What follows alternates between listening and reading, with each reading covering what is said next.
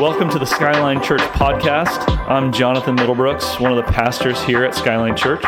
Skyline is a worshiping community, a disciple making community, and a generational community. We're committed to seeing revival in our city sparked through the presence of Jesus and the power of the Holy Spirit.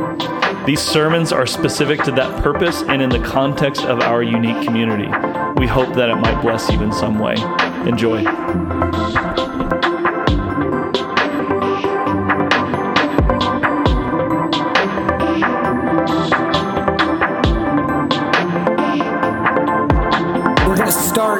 In 2 Timothy 1 9 through 10, if you want to open there. This is there's going to be a couple overlap passages from last week if you heard Jonathan speak on suffering, which was amazing if you did not hear it in here. I was, me and my wife were teaching fifth and sixth, the Lord's work. That is the Lord's work.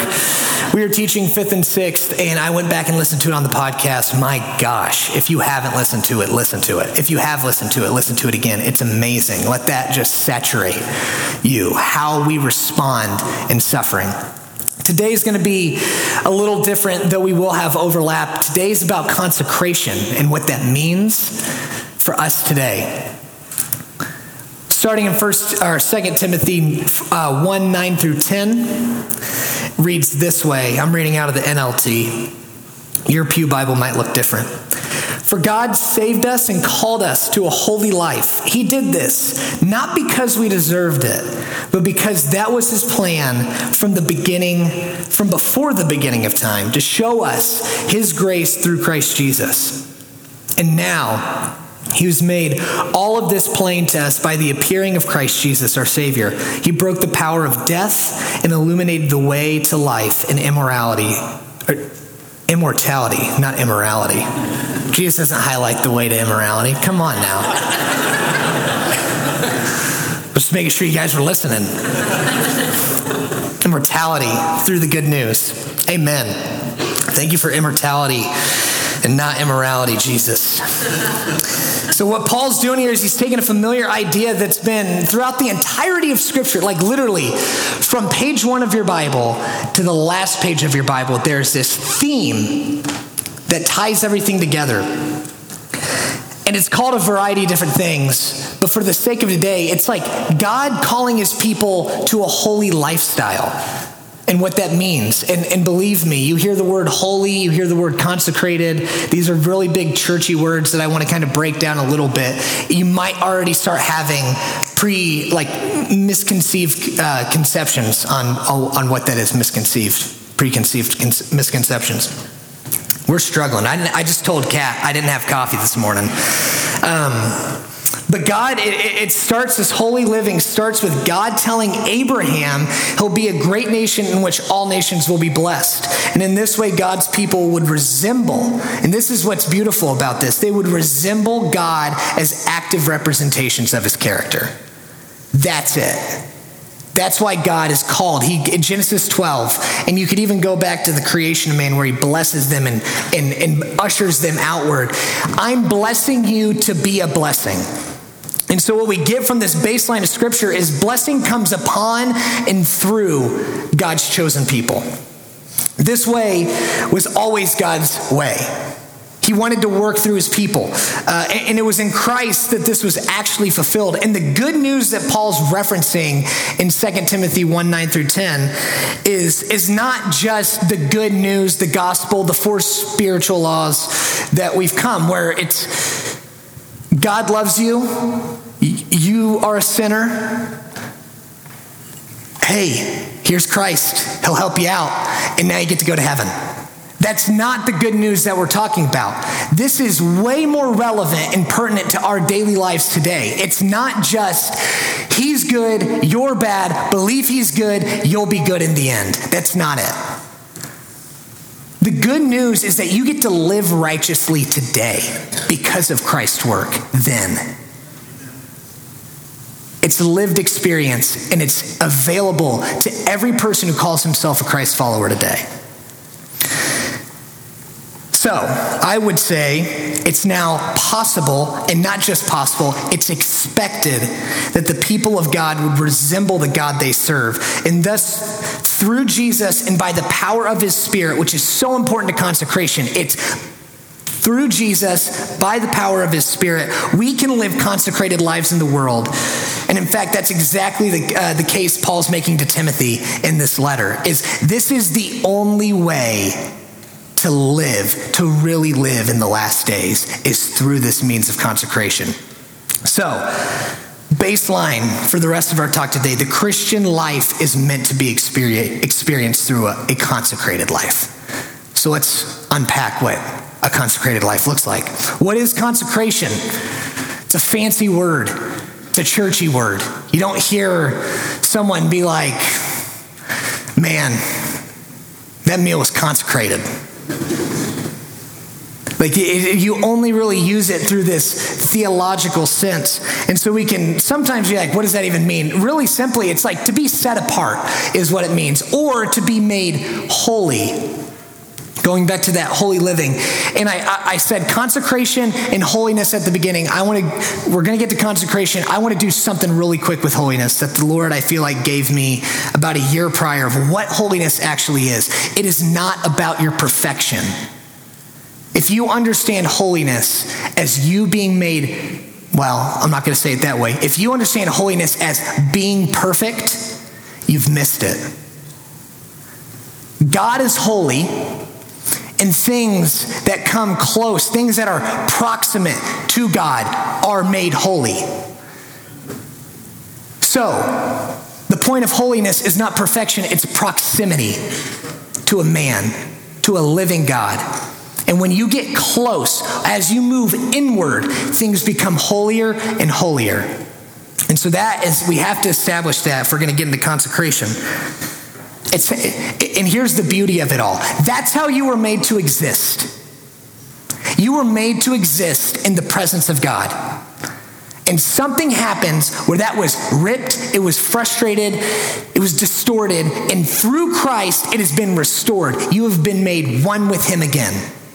That's the hope. That's the good news of Christianity. So, now on to consecration out of holiness. There's this misconception with holiness. What is holiness? For the longest time, I thought, or sorry, consecration. What is consecration? For the longest time, I thought consecration was sin avoidance. It's, it's, it's setting your life apart literally like I'm setting myself away from sin because if sin comes into my life, I'm no longer consecrated and now I'm compromised. Oh no, it's not sin avoidance. Consecration is the life in which we live righteously. It's not moralism either. It's not this, this idea that, oh, I can do this. You see this terrible beard on my face. It's because Brooks and I had the great idea that October was going to be not the spooky month, it was going to be the month of consecration. So we went to the Nazarite vow. Like, we're not shaving our faces, we're not cutting our hair. I did cut my hair on September 30th. But we're not going to shave our faces. But consecration's way more than that. It's the reality that in Christ we get to live righteously. And that's way different than living in a, in a life of on your back foot of avoiding sin. It's no, I'm moving through the world righteously because Christ is my righteousness. And He's made the way. We were in the prayer room before, and thank God for prayer. Thank God for the people of God. Thank God for Cindy Conant because she said something in there that I was like, oh my gosh, it's so right. How did I not even think about this as I was preparing for consecration? In the, in the Bible, when someone would be consecrated, they would pour oil over their head as the as the prophetic act of you've been made now you've been set apart for something. And she as she's praying she's like i've got this this picture that the spirit is anointing the heads of of the people in here and the word i have is mindset. And he's shifting the mindsets and that's exactly right. It's exactly right. As this oil gets poured over your head as you've been consecrated you've been set apart something's different when david before he was consecrated, he was a shepherd boy. After he's consecrated, he's a king. That's a mindset shift. I'm not just tending to sheep in the field anymore. I'm the future king of Israel. And guess what? From the point he was consecrated to the point taking the throne, it was about 30 years. 30 years. So, his mindset was still changed enough that in those 30 years, he's like, I'm preparing to be a king. I'm doing kingly work right now. Though I'm not in the office, I'm doing kingly work. And so, what that might mean for us today as a church is we're in the in between time of Jesus ascending and now descending, coming back, the second coming. We're living into the future of the new creation, the new heavens, the new earth, because that's our reality, even though we might not see it fully yet. Can I get an amen? It's a really good life. That's, that mindset change is, is right. It's right. We have to change how we think about ourselves since being set apart by Christ through his Spirit. 2 Timothy 2 20 through 22 says this In a wealthy home, some utensils are made of gold and silver, and some are made of wood and clay. The expensive utensils are used for special occasions, the cheap ones are for everyday use. If you keep yourself pure, you will be a special utensil for honorable use. Your life will be clean, and you'll be ready for the master to use you for every good work. I'm going to repeat that part real quick. You will be ready for the master to use you for every good work. Run from anything that stimulates youthful lusts. Instead, pursue righteous living, faithfulness, love, and peace. Enjoy the companionship of those who call on the Lord with pure hearts. One quick note here the way they translate, you know, Jonathan used a big fancy word the other week. I'm going to use a big fancy word here. Youthful lust is literally the Greek translation of epithymias. Okay, so epithymias is these two words, epi and themion. And when you bring it together, uh, epi is focusing on something, fixing your eyes on something, and, and thymos is, is like a passionate desire. So this isn't just, when you hear youthful lusts, it's not just sexual sin. This is any urge that you have prior to this life in Christ that dominated you. It could be greed, lust of money, it could be the gluttony, just the, the hoarding of things. It could be sexual, but it's not just sexual in nature. So I want to be very clear when we say youthful lust. This is this is any urge that's compelling me to act foolishly is a good way of define, defining that. But I want to hone in on something here that I think is beautiful. Um, he, Paul is urging uh, urges one to focus on their new life and the capabilities that accompany it, accompany it by the work of Christ Jesus and the gift of his Spirit, which, which now indwells the believer. What I mean by this is as he goes through this little parable almost of talking about the special utensils and the ordinary utensils. It's you're not set apart because you're better. You've been set apart for a purpose. Your use is now different. It's not, I'm in a higher place over these ordinary things. No, that's what Satan would want you to believe because now we're having hierarchy, which doesn't exist in the kingdom. Well, not in that way, of lording it over one another. What this is, is like I said, you're consecrated, your mindset changes. I'm now used for something completely different than I was once used for. And so, as our mindsets change, so do our actions. And I would say sometimes our actions have to go before our mindsets. We have to remind ourselves who we are. What, what is it? Did Christ really die so that I could live like Christ today and be a light, be salt? Yes, I would say yes. That's exactly what it is. And it's hard working that out. But that's the life you've been afforded in Christ Jesus. Inherently, the work of consecration results in oneness with God, which I think is the most important thing about consecration. Think less about the set apartness and think about being, I've been set with because the set apartness again creates distance. Think about set withness. I've been set with Christ, who is right next to the Father, is on the throne.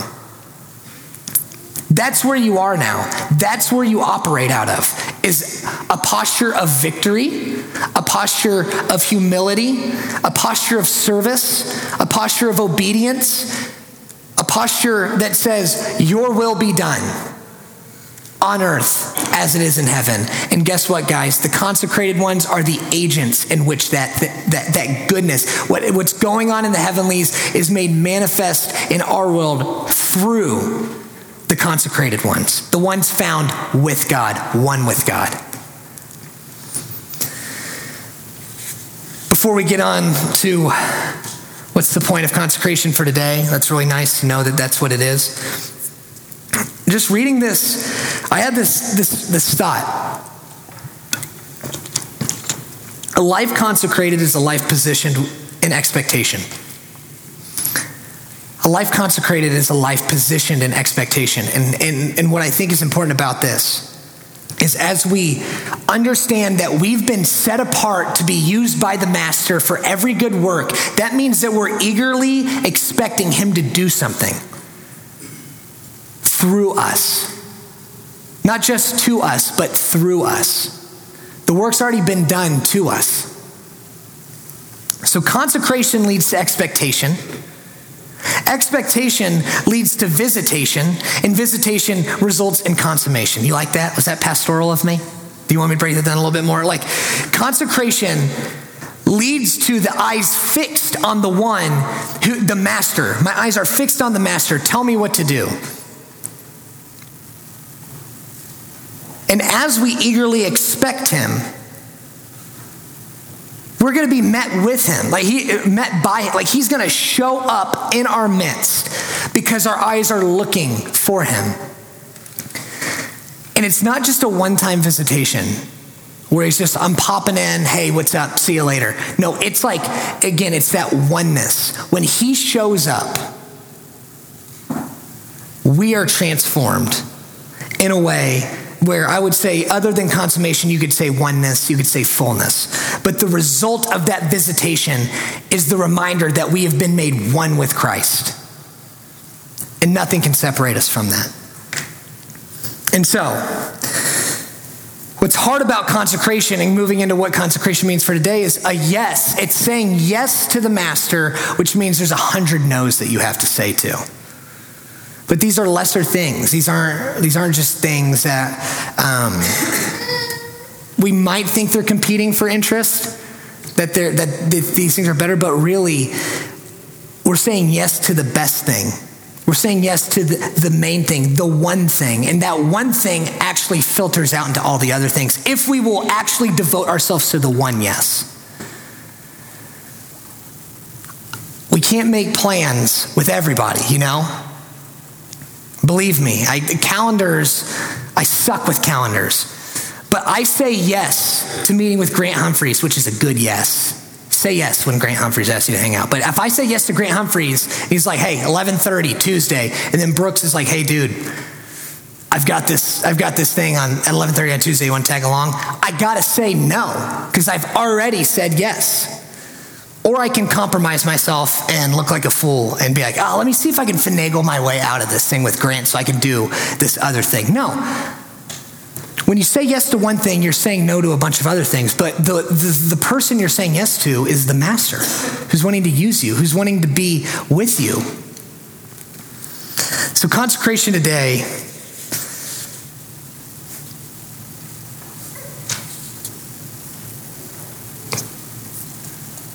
thinking about how I want to say this. Jon Tyson has this podcast um, that talks about consecration. He actually he says it this way: "What consecration? Why does it matter for today?" This is really cutting, but it's true. Consecration helps us recapture our holy imagination for what's possible in our day. And in that is, is the indictment that the church has grown comfortable and bored, and our imagination has been dulled. And it's time to have the Holy Spirit come, almost like sharpening a knife when it's rusty. You just got to sharpen that thing back up. That's what, that's what consecration does. Doing, posturing yourself with Him through consecration is actually the means in which we sharpen ourselves to not just be, um, oh, how do you want to say this, Chase? Help me, Lord. I'm dancing around it and I'm just going to have to be brutally honest. This is my, my nature is to be like, ooh, I'm not going to say the hard thing. Jonathan's so good at that. I wish I was Jonathan in this moment. Our expectations of what God can do in this day are way too low. And it's time for the church to awaken up to what is possible in this life. We did not say yes to Jesus in order that we could come to church once or twice a week to be filled up so then we could go back in the world and not really think about it much anymore. Like, this is daily invitation. A consecrated life is daily invitation to saying yes to God, to being used by God.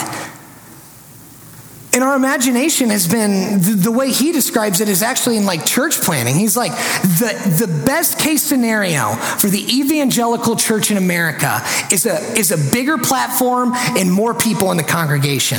And that is way off from what it needs to be. We need a move of God. And we look around, it, we've talked about it here at Skyline with all the things going on in the world. What's going to capture the hearts of people? What, what the church would say right now is better strategy. I'm sorry, we're strategized out. We have great strategy. And the church is in shambles, and so is the world. And that, I don't know who actually said that, but they said the sign of a sick civilization is a sick church. We're dull. And this is brutal. And I'm so sorry. I want this to come across with like, because I've been convicted of this this week. We've become doled out. Maybe it's by the world of like, ah, oh, dude, this is so hard. And let me hear you say that. Let, let, hear me here. It is hard. It is hard. But in Christ, not only is it possible, it's necessary for the church to look like him, to be like him, to speak like him, to do the things that he did. He said, Greater things will be done. It's better I go. Do we actually believe that? Do you actually believe that better things will happen in Oklahoma City because he left 2,000 years ago to go be with the Father? Like, do you believe it? I, I want to. I want to believe it, and it's hard. But we focus so much on sin in the work of the enemy, and we don't focus at all on the one who set us right and gives us power. Wake up, church. Not just for the world's sake, for our own sake. We're living on, on God's move 50 years ago. That was 50 years ago. The world's changed. And God's want to do something new in this day. He needs a people consecrated. He needs a people with an imagination of like, what would happen if I actually gave my one yes to him? What would happen? Don't think about all the don't think about all the no's because there's a million of them. What would happen we read Bible stories of these people. They're ordinary people who went through their ordinary day, and the only thing that distinguished them from the world was they said yes to the Master and they believed in their whole heart that whatever they did, God would make it right through them. They were ready to be used by the Master. They understood this set, set withness, that they had been set with Christ. He was returning. And so now let's go make disciples. Not let's go gain salvations. No, let's go let's go be Christ so that others can meet him, experience him, and then they can go do the same thing. In our imagination, the way Tyson would say it, and Brooks, you might need to help me in this. Sorry to call on you. Beard looks great. What he talks about in this podcast is it's the loaves and fishes analogy. And he's like, they've got five loaves and two fish. And so what the, um, what the church wants to do today is they say, hey, we can, we can feed seven people. And they put all of their energy, all their strategizing into feeding seven people because all they see is five loaves of bread and two fish. What the church needs today is to recapture the idea that 5,000 men can be fed with that. And that we got women and children that aren't accounted for, but church, do we think that way? I don't always think that way. I want to. My heart of hearts, I want to. I know it's possible. I went off script there. But I want to. And he ends up talking about you have, you have all these great evangelists, uh, revivalists, whether it's Wesley, William Seymour with Azusa. Um, you got the women, the two women, and Duncan Campbell at the Hebrides revival, which actually bleeds its way over into North America. You got Jonathan Edwards. You got all these guys. He goes, they had the same Bible we had, they just had a better imagination. They actually believed what, what it's talking about in this book isn't just nice and fun to, to store up here. They believed that this was possible and true for us even today. I want to be like that. I want to be, I want to be a, a follower of Christ that actually believes that Jesus is going to do something in our day. I don't, I love, I love what Billy Graham did 50 years ago. We have, they're like, our church is tied to that movement. There's people in this church. This church is the way it is because of that movement. But what God's doing now is He's like, I don't want you eating yesterday's bread. You're not living on leftovers. I've got something new. I've got something new. Lord, give us eyes to see what that is. So, in, in closing here, like consecration is not the avenue in which we adhere to legalistic tendencies. It is the way in which we double down on our desire and devotion to God. It's not about doing all the right things, it's about being devoted to the one who loves you. We talked about it this morning in DBS. He loved you first. He made love possible, He made oneness possible. And to settle for anything less than that would just be tragic. It wouldn't be sinful, it would just be tragic. We'll see him and we'll be like, ah. Band can come back up here. Yeah, consecration is the response to his extravagant gift that was poured out and lavished on us. That's what, that's what consecration is. Paul begins his letter to Timothy identifying his mission as this being sent out to tell of the life he, the Father, has promised through Christ Jesus. It is because of Christ that we prepare ourselves to be used for every good work for the Master.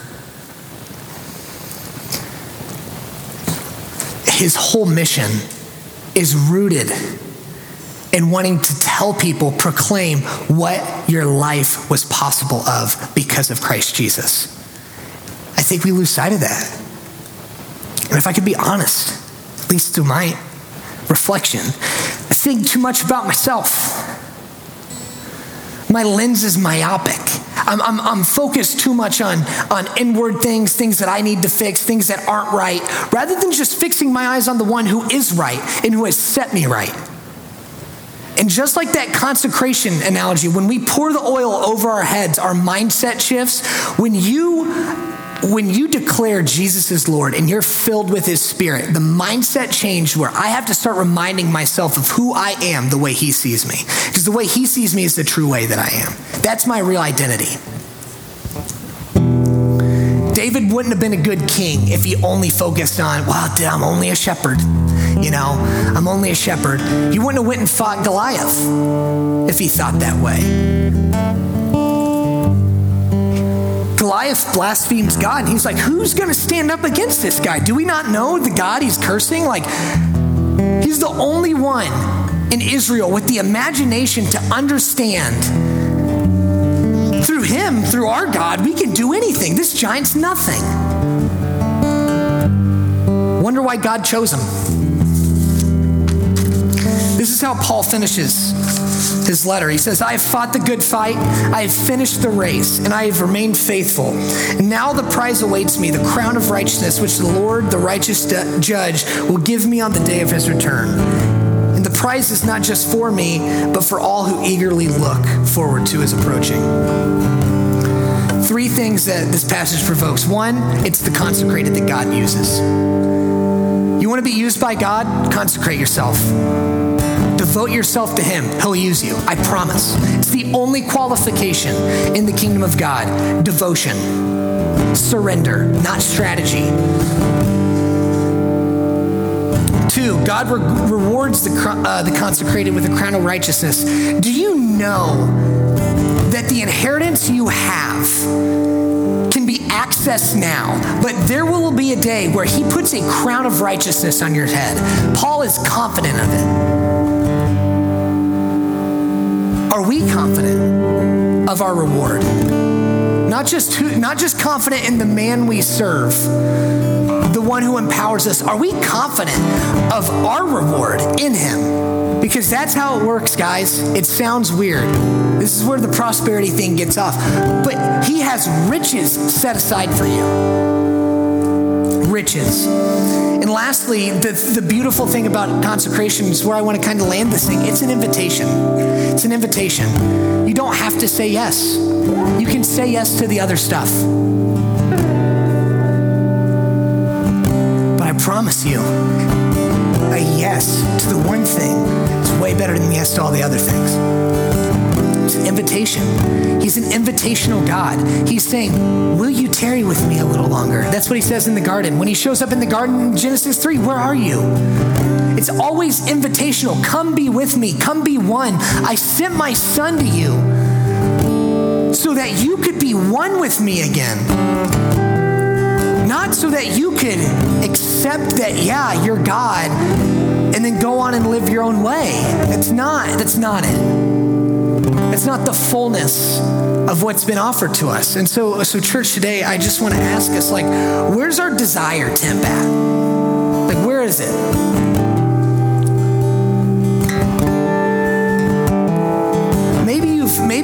Devoted yourself to him in the past and you're like, yeah, Chase, I get it. You're 28. I'm not. It's hard. Life's hard. It's going to hit you with a ton of bricks. Man, Lord, would I never lose the enthusiasm that I have in this moment that a consecrated life is worth it? Because right now, I have the faith to believe that a consecrated life is worth everything I've got, not just for my sake, for my family's sake, for this church's sake, and for this city's sake. And so, if you have been beat up by the world, if you did devote yourself, you've been beat up, who hears voice? Come be with me again. Me take that burden off your back. I didn't put it there. I didn't bruise you. Let me bandage you up. Come consecrate yourself to me and see what's possible. See what I can do. Again, I just want to say this. God's blessing comes upon his people and is enacted through his people. Would Skyline be a church that receives the blessing in these times, but, but through us ushers the blessing out there? And when people ask, what is the difference? It's not just Jesus, it's it's Jesus. And let me tell you about why you can live in freedom and not just say it. Not just believe it because the Bible says it. Why I can walk you through this is how the Lord freed me from this thing in my life through consecration. I gave everything to Him, and guess what? He's given me more than I could ever imagine. I'm free in Christ. I'm, I was made right in Christ, and there will never be a day in which that is not true. It's the work He did for you. If it sounds like a cop out, that's the enemy. It's a lie life you've been offered in Christ is rightness with God, which means not only are you made right with Him, it's you get to participate in, with Him in making things right in this world today. So not just today, but tomorrow and for the rest of our days, we will be the consecrated ones. I'm prophesying skyline the consecrated ones will be the ones who participate with God, not just because we know who our God is, not just because we know who we are in God, but because we actually believe that He wants to do something in our day. And We want to be the people He wants to do it through. because He's going to use somebody. So use me, use us. Pray for us, and, and as I do that, I'm going to invite the prayer team to come up here. But if you if you want to receive prayer, find them. If you just want to have a moment with the Lord, just come to the altar and have a moment. Just come say yes devotion is, is worth it. Surrender is worth it. He doesn't send us out up, He sends us out to be like Him. And in those moments where you were beat up, I want you, I, I, pray that right now, Lord, for those who have gone out, who have done the thing where, like, I've devoted my life, I've consecrated it before, and I feel beat up, would you show them where you were in those moments that you were beat up? Because you took lashes.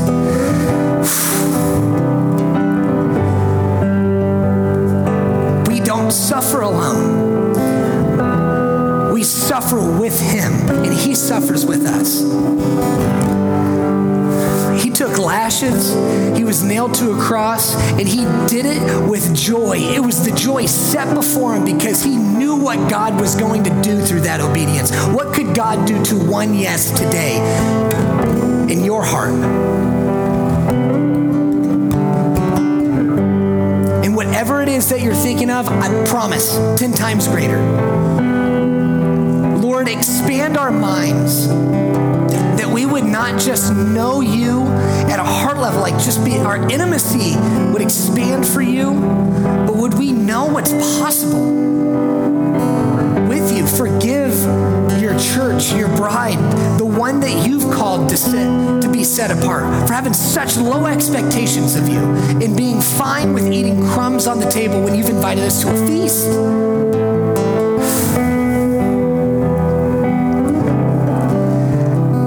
Result of consecration is oneness with you, Lord, then why would we say no? We, I want to be one with you today. Would we be one with you today and forevermore? Thank you that that, that was made possible because of you, Jesus. And thank you that you've sent your spirit to indwell us, that we have a helper, an advocate, someone on our behalf that's reminding us of who you are, who we are, and what's possible.